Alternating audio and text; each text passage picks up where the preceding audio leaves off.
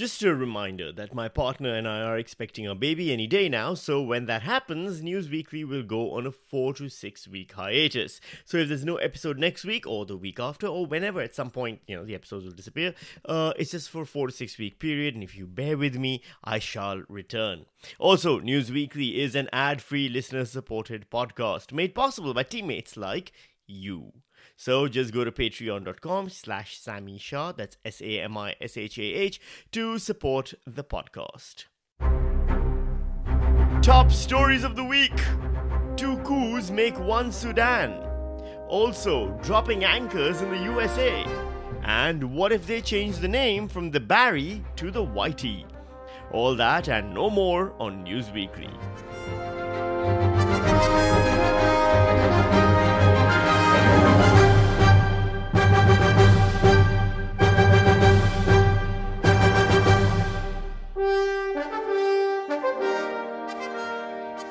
Hello, I'm Sami Shah, and thank you for joining me as we punch the news in the headlines weekly. I don't need another civil war news now. There's a massive humanitarian crisis caused by war that the UN, refugee groups, and human rights groups are all worried will end up costing hundreds of thousands of lives if it's not contained. No, I'm not talking about Ukraine, although, yes, that war with Russia is still going on. This is a civil war. Um, no, no, no, I'm not talking about Myanmar either, although, yes, that is still in crisis. Nor am I talking about Yemen or Syria or Somalia or Ethiopia. Those are all civil wars that have also been going on for a while and showing no signs of stopping. I'm talking about the latest humanitarian crisis caused by a civil war in Sudan. The UN has renewed calls for both sides in Sudan to fully abide by a three day ceasefire and to allow access to humanitarian workers. But renewed fighting is threatening the 72 hour truce. Fighting over the past week between rival military groups has escalated sharply prompting a rush to help people caught in the crossfire. So, here's a quick summary of what's causing this crisis. The civil war in Sudan is really down to the egos of two men, which is basically the truth behind every civil war ever. Anytime two men want the same thing, millions of people's lives are at risk. And I know some of you are saying hashtag not all men, but go read history. It is hashtag all civil wars. The Chinese Civil War was Chiang Kai shek versus Chairman Mao. The Roman Civil War was Mark Antony versus Octavian. The Heavenly Civil War was between God and the devil. It's always two men who can't share. In this case, the two selfish assholes are Abdul Fateh Burhan on one side, who is the general in charge of the Sudanese armed forces. He took over in a coup in 2019, which is usually a bad start to any form of government. I think the ranking of worst types of governments are number one, anointed by deities, number two, inherited by inbred child from inbred parents, and number three, coups by ambitious generals. In that order. On the other side is Mohammed Hamdan Dagalo, who everyone knows as Hemeti, because when you're accused of mass rapes and killings, it's good to have a cute nickname. He's the leader of the Rapid Support Forces, a paramilitary group that is separated from the main military. Both men actually have a lot in common. They're both accused of human rights abuses against their own people. Both have loyalties of an armed military force, which are definitely not going to overthrow them with internal coups sometime in the next year or two. And both are never photographed wearing anything but their military uniforms, which makes you wonder if that's what they sleep in and what those must smell like by now. The situation remains dire for Sudanese trapped inside a city turned battleground. The crisis is big, the situation is very tough, and there's difficulty in internal movements. We often stand in long queues to get bread. It happened many times where we get bread, but never the amount that my family need. The damage has hit everything. Both of them are fighting each other, and we, the people, will be the biggest losers and the most affected. All of which means Sudan is now in the grips of a massive and violent civil war, as both men have taken a burn the village to save the village approach before ever bothering to ask if the village actually wants either of them there. A recent ceasefire provided respite to people fleeing the centers of conflict, but no one expects it to hold for very long. The UN Secretary General Antonio Guterres, who is about as useful in times of crisis as a silencer taped to a thermonuclear device, has called for an end to the conflict. The violence must stop. It risks a catastrophic conflagration within Sudan that could engulf the whole region and beyond. He then went on to say war is bad, Sudan is a place, and UN are two very different letters of the alphabet put next to each other.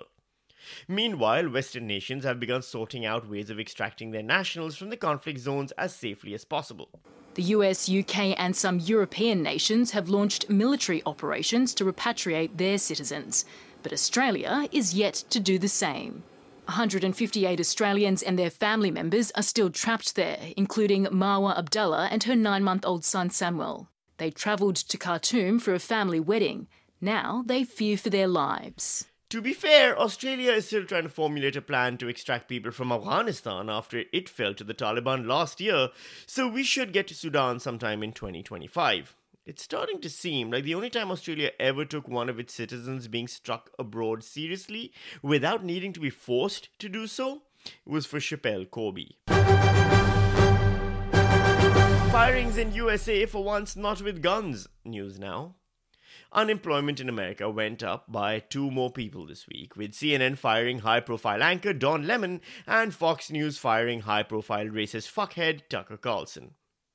The biggest story here is Tucker Carlson, because no one watches CNN anymore, and even I had to Google Don Lemon's name, which I shouldn't have to do for a guy with the same last name as a citrus fruit. Memorability has to be worth all the school bullying it probably caused. Don Lemon's firing from CNN is being blamed on misogynistic comments he made about Nikki Haley, a Republican who announced her plan to run for president in 2024 to introduce age limits on politicians. In the America I see, the permanent politician will finally retire. We'll have term limits for Congress and mandatory mental competency tests for politicians over 75 years old.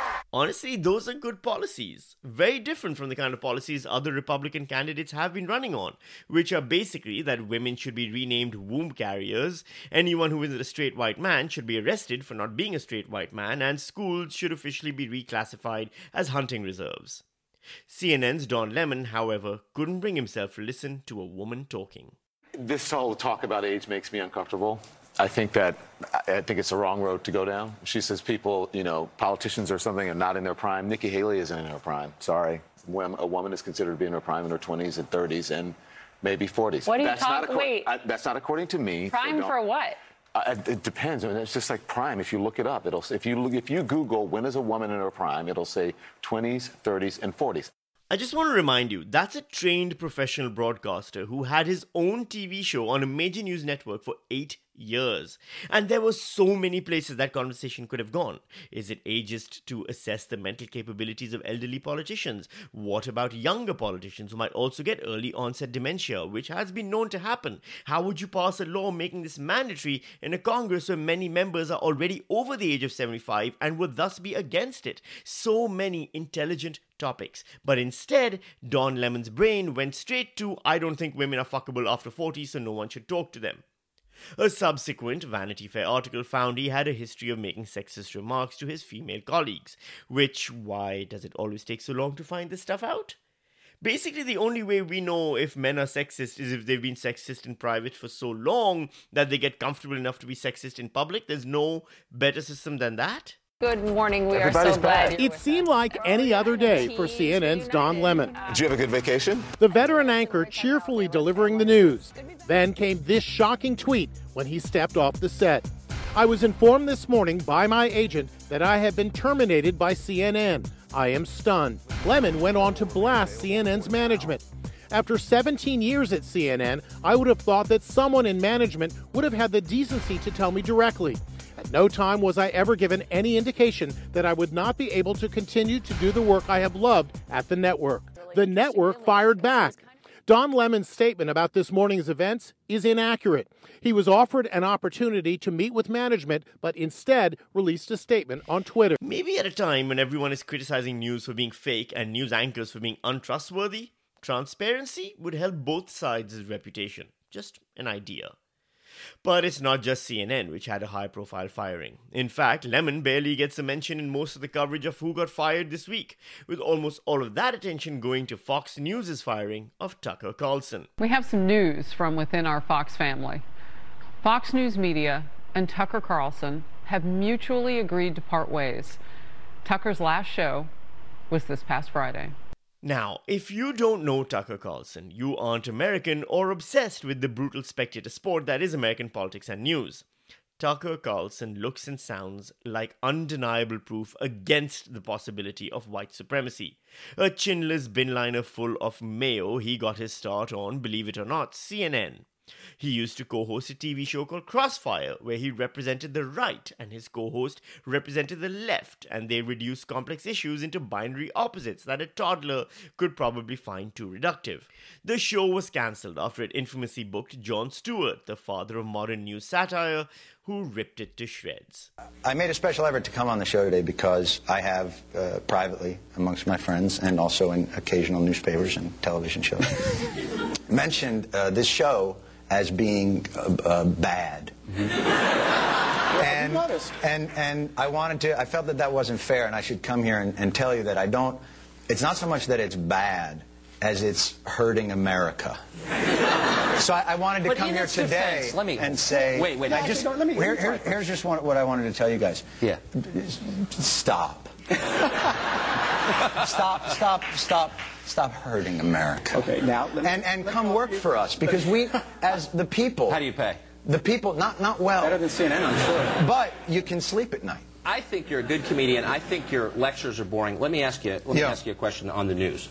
Now this is theater. I mean, it's it's It is- no, obvious. no, it- H- how old are you? Thirty-five. And you wear a bow tie. Yeah, I do. I do. So, I do. so this is. No, no, I know, I know. this You're is right. No, no, let me just go. Now, come on. And come on. listen, I'm not, I'm not suggesting that you're not, you're not a smart guy because those are not easy to tie. But the thing is, If you're ever having trouble masturbating, just do a YouTube search for Jon Stewart Crossfire. Watch the entire 14 minute clip, and you will come loud and come hard. Tucker was fired by CNN after that interview, then went on to MSNBC, where he had a show for a couple of years that he then got fired from as well. But don't feel bad for young Tucker. Getting fired from two major news channels didn't stop him. Because he eventually ended up at Fox News, where he began hosting Tucker Carlson Tonight. Soon, his show was being watched by over 4.5 million Americans, becoming the single most watched TV show on any news channel. There, he got to say things like, most recently, that the January 6th attack on the Capitol building was actually peaceful and it was the Biden government lying about it. Lies about January 6th, which have been re- relentless, have enabled some of the most unscrupulous people in our country to make a mockery of our Bill of Rights and to steal our core freedoms. Or there was that time the green M&M changed her shoes. The green M&M, you will notice, is no longer wearing sexy boots. Now she's wearing sensible sneakers. Why the change? Well, according to M&M's, quote, we all win when we see more women in leading roles. And basically every conspiracy theory and talking point used by far right, racist, and nationalist groups these days. We have a moral obligation to admit the world's poor, they tell us, even if it makes our own country poorer and dirtier and more divided. An unrelenting stream of immigration. But why? Well, Joe Biden just said it to change the racial mix of the country. That's the reason, to reduce the political power of people whose ancestors lived here and dramatically increase the proportion of Americans newly arrived from the third world.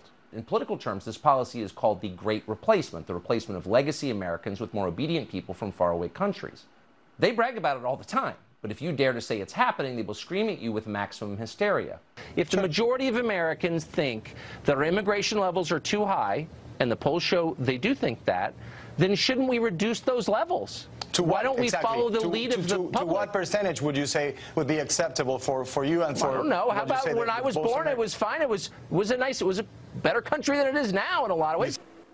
This may be a lot of things, this moment we're living through, but it is definitely not about black lives. And remember that when they come for you, and at this rate, they will. The only job training program this administration has gotten behind in two and a half years is getting black people to sell more weed in the cities, literally. You know, some teachers pushing sex values on your third grader. Why don't you go in there and thrash the teacher? Like, this is an agent of the government pushing someone else's values on your kid about sex. Like, wh- wh- where's the pushback? The trans movement is targeting Christians, including with violence. It's like a Now That's What I Call Fascism greatest hits album. So why suddenly did they fire him? Did he say something not racist and thus breach Fox's company policy? Offensive messages Tucker Carlson sent showing contempt for Fox News management and colleagues were a major factor in the company's decision to oust him Monday, according to people familiar with the matter. as new and pretty ugly details emerge about why Fox News got rid of its highest rated primetime star. No mention there of that new reporting from the New York Times. That report says that the text messages that were discovered by Fox executive, executives were even worse, apparently, than those that were revealed leading up to the trial. Apparently, there was one message that was so particularly offensive it added to the concern at the top of the company, caused a crisis in the days before they thought they were going to trial. We don't yet know what that message was, but the Wall Street Journal did report yesterday that Carlson had called a senior Fox News executive the C word. His firing has shaken the right wing world more than that time green M&M wore sneakers. Out front tonight, Russia is hiring. As a top Putin mouthpiece, offers Tucker Carlson a job with Russian state television, the most senior Russian official to visit the United States since Putin invaded Ukraine you heard me there, today said this unprompted. Perhaps it would be useful to consider how things are with freedom of speech in the United States. I've heard that Tucker Carlson has left Fox News. It's curious news. What is this related to? One can only guess. But clearly, the wealth of views in the American information space has suffered as a result. That's Sergei Lavrov, the Russian foreign minister. Here's Marjorie Taylor Greene, the best argument against conservative politics. Absolutely. I think it was devastating to our First Amendment, Eric. I see it as a very serious problem. Our First Amendment is free speech, but it's also freedom of press. And when a gigantic media company like Fox News fires their number one, uh, Tucker Carlson, not for him doing anything wrong, uh, not because his ratings were bad, but they literally fired him because they caved to the woke mob. What we're seeing is we're seeing the end of the First Amendment. That's how I see it. I can't see it any other way. We've seen censorship out of control. We, we saw the federal government, Department of Homeland Security, align with big tech to censor Americans uh, for several years now on political issues because they weren't speaking the speech that was the chosen speech to say. Well, neither was Tucker Carlson. Tucker Carlson was pushing the limit every single night on his show, and he was telling the news stories that the American people wanted to hear. She goes on like that for four more minutes.